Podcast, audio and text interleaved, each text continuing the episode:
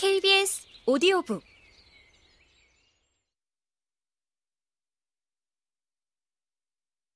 북과 칭은 눈과 귀이다.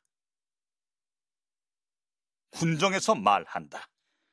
말을 하여도 서로 들리지 않으므로 징과 북을 만들었고 보려고 하여도 서로 보이지 않으므로 깃발을 만들었다. 징과 북과 깃발은 병사들의 눈과 귀를 하나로 만드는 도구이다. 병사들이 지휘관의 뜻에 하나로 집중하면 용감한 자라도 혼자 앞서 나가는 일이 없고 비겁한 자라도 혼자 물러나지 않는다. 이것이 많은 병력을 다루는 원칙이다. 그러므로 야간 전투에서는 횃불과 북을 많이 사용하고 주간 전투에서는 깃발을 많이 사용하니 병사의 눈과 귀를 변화시키기 위한 까닭이다.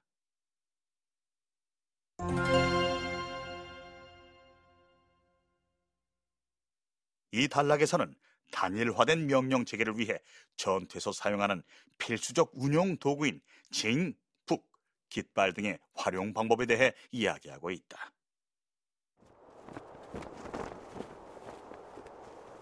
장수는 이런 도구를 이용해 병사들을 엄격하게 통제함으로써 대부대가 일사불란하게 움직일 수 있는 내적인 통제 장치를 마련해야 한다.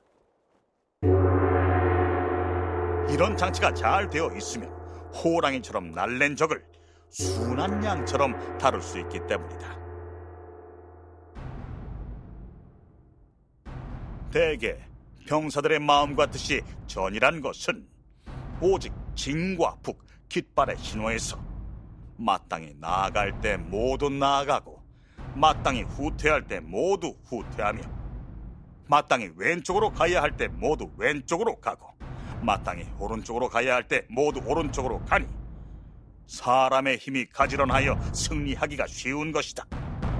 또 옛날 월나라와 오나라가 입택을 끼고 서로 대치할 때 월나라 군대가 좌우로 구절진을 치고 밤을 다투어 북을 치고 전진하니 오나라 군대는 둘로 나뉘어 방어하였다.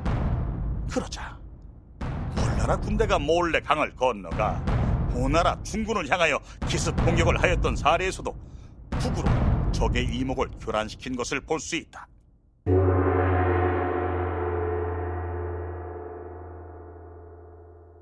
장의가 초나라 왕을 설득할 때 호랑이처럼 용맹한 군사가 백만여 명 있고 전차가 천승이나 되며 기마가 만필이고 식량한 산더미처럼 쌓여 있습니다. 법령이 엄격해 병사들은 어려운 것도 편안하게 여기고 죽는 것도 마다하지 않습니다. 임금은 현명하고도 준엄하며 장수는 지혜롭고도 용감해 병력을 내지 않고도 상산의 요새를 석권해 천하의 척추를 꺾을 수 있습니다. 라고 하며 법령의 힘을 강조하였다. 여기서 법령이 표현되는 도구가 바로 진과 북, 깃발인 것이다.